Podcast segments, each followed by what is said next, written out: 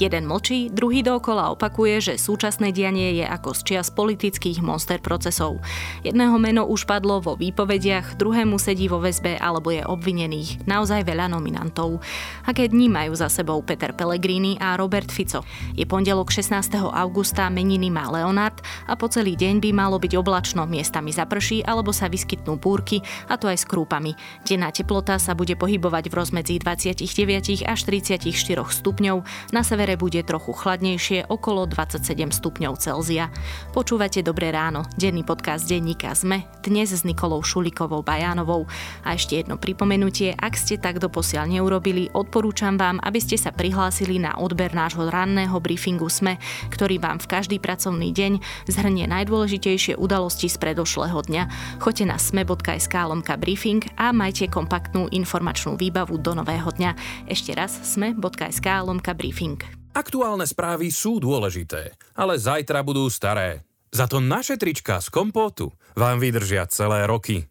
Poďte na kompot.sk, nakúpte nad 15 eur a keď zadáte kód SMEKOMPOT, dostanete od nás darček, hrnček podcastov SME. kompot.sk Tie trvanlivé tričká. A teraz už krátky prehľad správ. Ministerstvo školstva nebude testami podmienovať návštevu školy. Podľa informácií SME chystá dobrovoľné testovanie žiakov na začiatku školského roka. V základných školách použije kloktacie PCR testy. Rodičia, ktorí budú chcieť, by takisto mali dostať súpravu 25 antigénových testov na doma. Minister školstva Branislav Gröling chce plán na otváranie škôl ukázať v útorok. Dôležitý svedok vo viacerých veľkých kauzách Peter Petrov bude stíhaný väzobne. V sobotu o tom rozhodol špecializovaný trestný súd v Pezinku. Súd vzal do väzby aj ďalších troch obvinených v kauze zločineckej skupiny na ministerstve vnútra. Petrova vzali aj do útekovej väzby. Islamisti z hnutia Taliban v nedelu po vstupe do Kábulu prevzali moc nad Afganistanom. Z mesta sa na poslednú chvíľu snažili utiecť tisíce ľudí. Portál BBC uviedol, že povstalci prechádzali mestom bez akéhokoľvek odporu zo strany armády a bezpečnostných zložiek. Ak chcete vedieť, prečo miestna armáda nebojuje, kolega Matúš Krčmárik napísal vysvetľujúci text aj o tejto téme. Zmeny a obmedzenia, ktoré priniesla pandémia, sa výrazne prejavili aj na nakupovaní obyvateľov Slovenska. Približne tretina ľudí znížila frekvenciu nakupovania a petina obmedzila spotrebu. Spolu tak zmenila svoje nákupné správanie viac ako polovica spotrebiteľov. Vyplýva to z prieskumov agentúry Focus z novembra 2020 a z júna 2021. Viac podobných správ nájdete na sme.sk.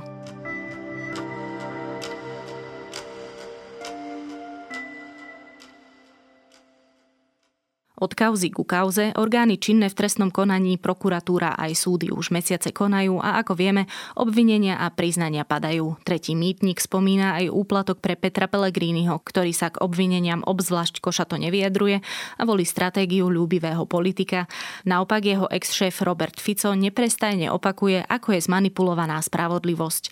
Ako hodnotiť ich rozdielne správanie, koho stratégia funguje lepšie, povieme si s komentátorom denníka SME Petrom Tkačenkom. Samozrejme, že cieľ je jednoduchý, kriminalizovať opozíciu, pretože to je jediné, čo súčasná vládna koalícia vie a môže robiť. Je celkom pochopiteľné, že táto obludnosť v manipulácii s trestnými konaniami má také rozmery, že musia na to títo ľudia reagovať. Preto budeme svedkami ďalšieho zatýkania, budeme svedkami ďalších nezmyselných obviňovaní. Ale hodiny idú a je to iba otázka času, pretože tak ako ráno vychádza slnko, na Slovensko príde aj nová vláda, ktorá bude musieť urobiť eh, s týmito zločincami poriadok.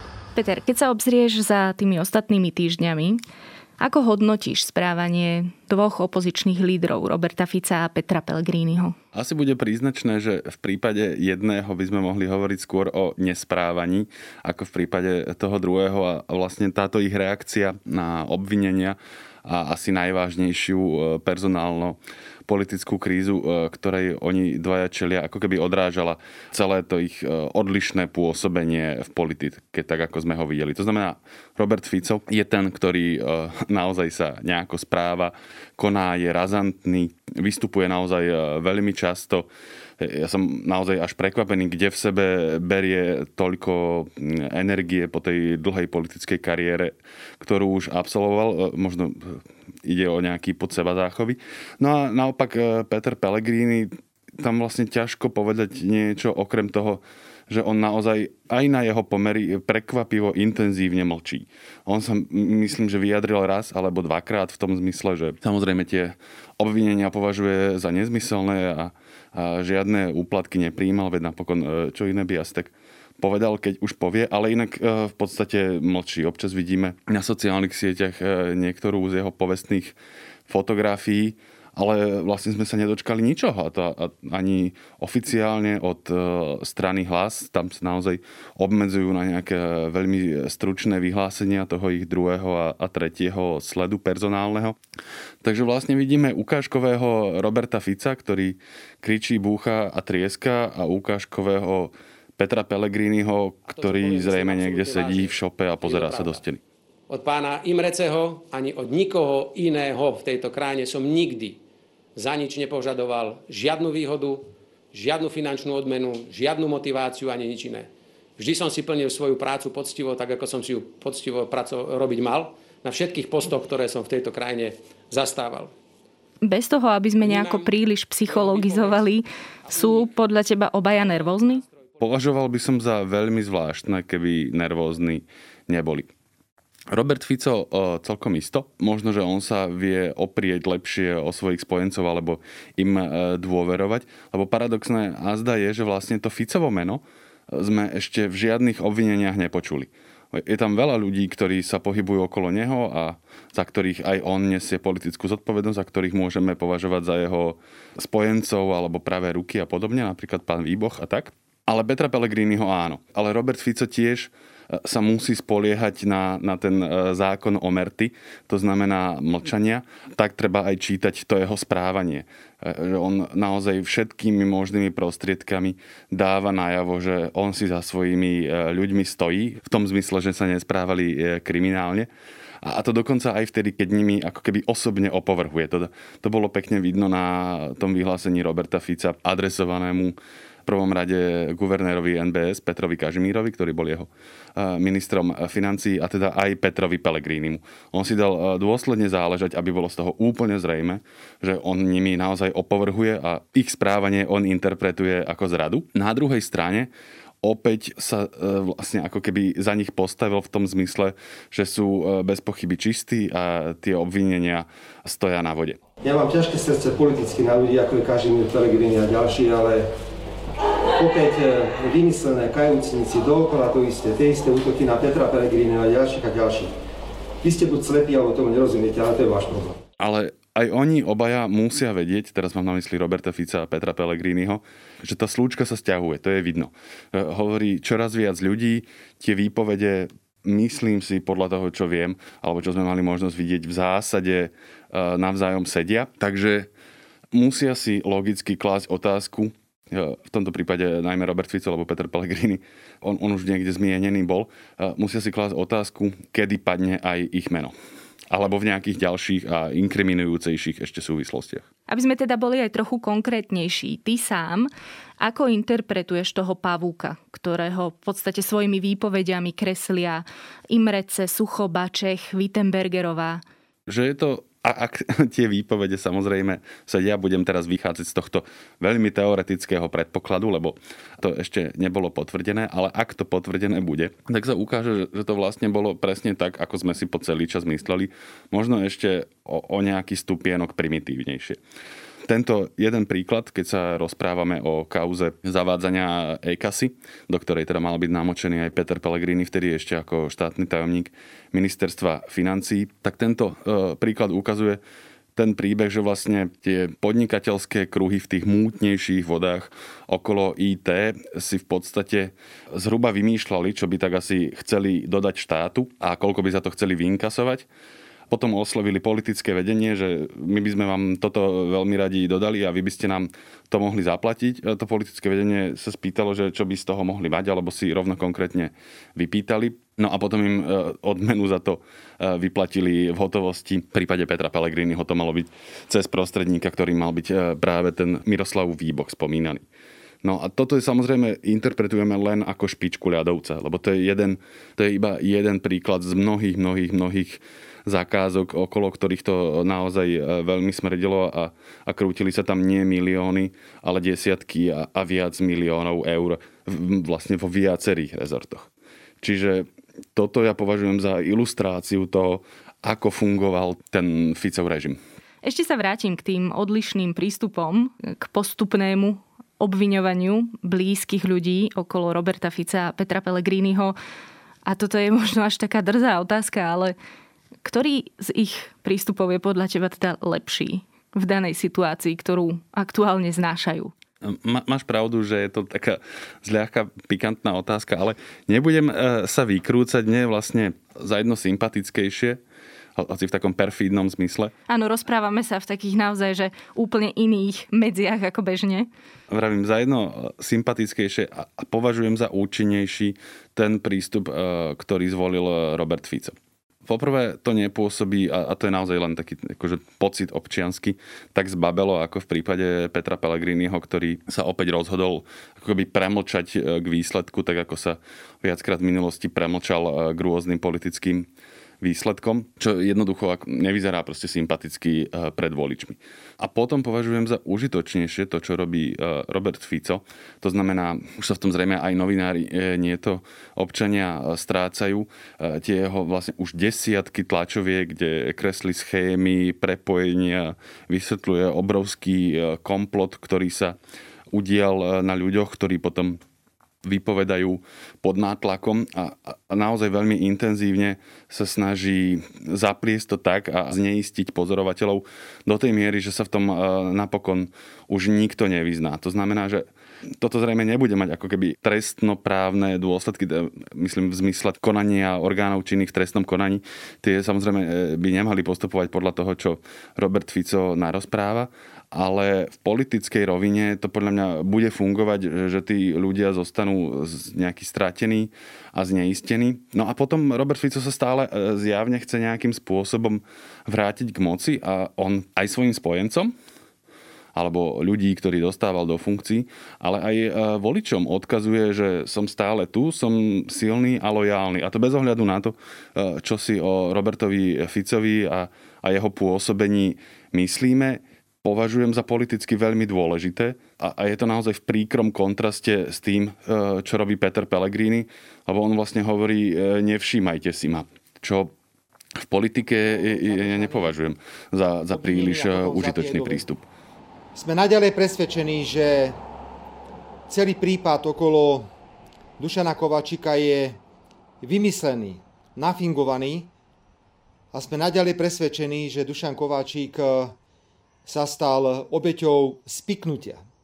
A je to klasický štandardný politický väzeň, ktorý bez dôkazov nevinne sedí dlhé mesiace vo výkone väzby. No ale keď už spomínaš tie Ficové tlačovky. Toto napríklad mňa osobne veľmi zaujíma. Opäť nechcem zachádzať do roviny, že či teda tomu veríme my alebo nie, ale ako to vlastne vplýva na ľudí. Zbiera on politické body na tom, čo stále opakuje, že tu máme nejakých umúčených, donútených politických väzňov. Toto sa ujíma v spoločnosti, toto mu pomáha? Na to nemáme žiadne čísla, aby sme to vedeli takto interpretovať, ale môžeme povedať, že správanie Roberta Fica mu politicky pomáha. On sa otriasol z tých najhorších strát, ktoré smer mal po odchode Petra Pellegriniho. Teraz už sa myslím pohybuje relatívne bezpečne nad 10%. A to má veď e, vďaka svojmu správaniu, zrejme do nejakej značnej miery. No a to správanie je v uplynulých mesiacoch poznačené veď e, práve týmto to je, to je vlastne jedna z jeho kľúčových e, činností. Takže by som si opatrne skúsil typnúť, že áno, pomáha mu to, alebo pri najmenšom mu to neubližuje. Inak by pravdepodobne neprišiel asi ani na ten minulotýžňový súd s Dušanom Kováčikom. Pravdepodobne, áno. To, ináč to bolo veľmi vtipné. To, to mi pripomínalo e, jednu scénu z krstného otca, myslím, že dvojka to bola.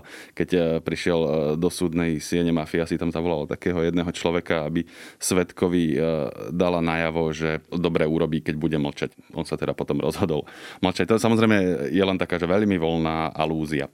Mám jednu ešte takú osobnejšiu otázku, ktorá ma pri všetkých týchto debatách veľmi zaujíma. Za normálnych okolností všetci opakujeme do nemoty, že existuje prezumcia neviny. A teraz by ma vlastne zaujímalo, že čo nám, aj teraz v štúdiu, aj celkovo v diskusiách, aj v komentároch vlastne dovoluje akoby možno zájsť trošku ďalej. Že prečo vlastne nemáme problém akoby takto otvorenejšie rozprávať o tých možných implikáciách a, a následkoch pre politikov, ktorí, ako často opakujeme, rozkrádali štát alebo nechali voľné ruky ľuďom, ktorí rozkrádali štát? Odpoveď by som videl v dvoch rovinách. Tá prvá je, že prezumcia neviny sa týka e, slobody e, toho človeka, hej, ako na ňo hladí zákon.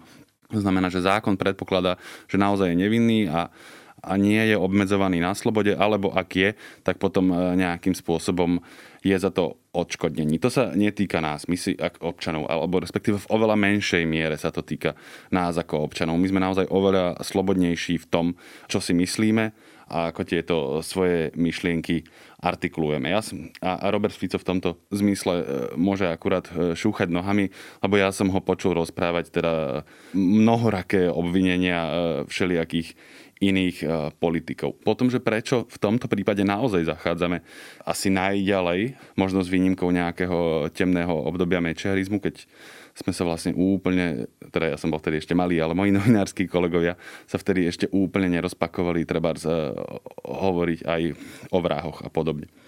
No, pretože tých indícií je naozaj toľko, že môžeme úplne smelo hovoriť o tom, že tie obvinenia e, sú dôvodné. Nevieme presne, kto, kde, kedy, koľko a prečo a či pod nátlakom alebo tak, ale že, že sa diali hrozné nekalosti, to vieme povedať vlastne už s istotou. Teraz je na orgánoch činných v trestnom konaní, aby vedela tie, tie skutky stotožniť s osobami a aby súdu predniesli presvedčivé dôkazy.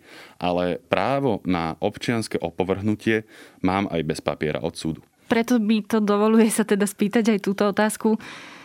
Ako by vyzerala opozícia, keby jej dvaja hlavní predstavitelia skončili s obvinením, prípadne zadržaní vo väzbe?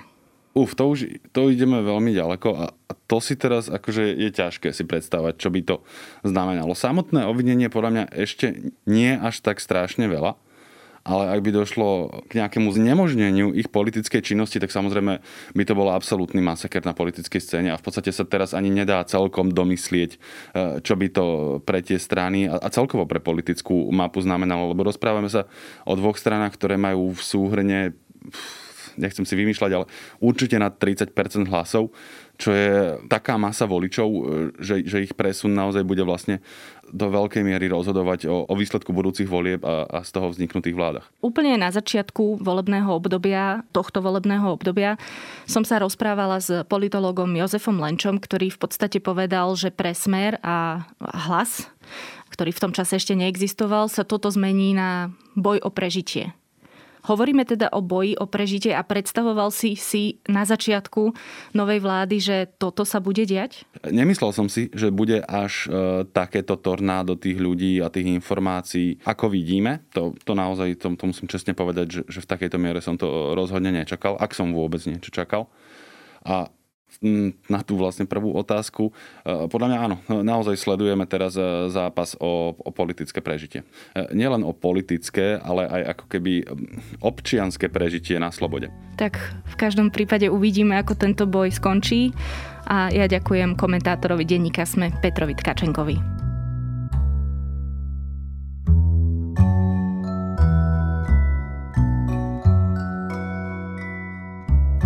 Deň, keď umreli 90. roky, alebo dokonca hudba. Takéto nelichotivé prívlastky si vyslúžil festival Woodstock, konkrétne ten, ktorý sa konal v roku 1999.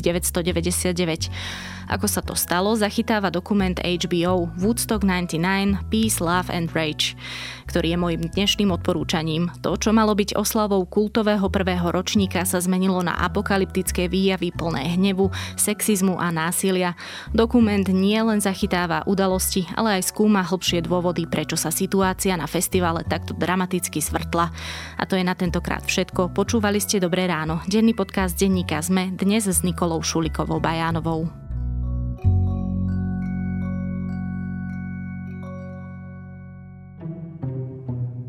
Ako lietajú lietadla? Je náš svet hologram? Ako fungujú okuliare na farbosleposť? Sme vo vesmíre sami? Odkiaľ prichádzajú komety? A ako sa žije na vesmírnej stanici? Moje meno je Jozef. Moje je Samuel. A na takéto otázky hľadáme odpovede vo Vedatorskom podcaste. Ktorý vychádza pravidelne každý týždeň v útorok. Nájdete ho na všetkých podcastových aplikáciách. A na stránkach denníka Sme.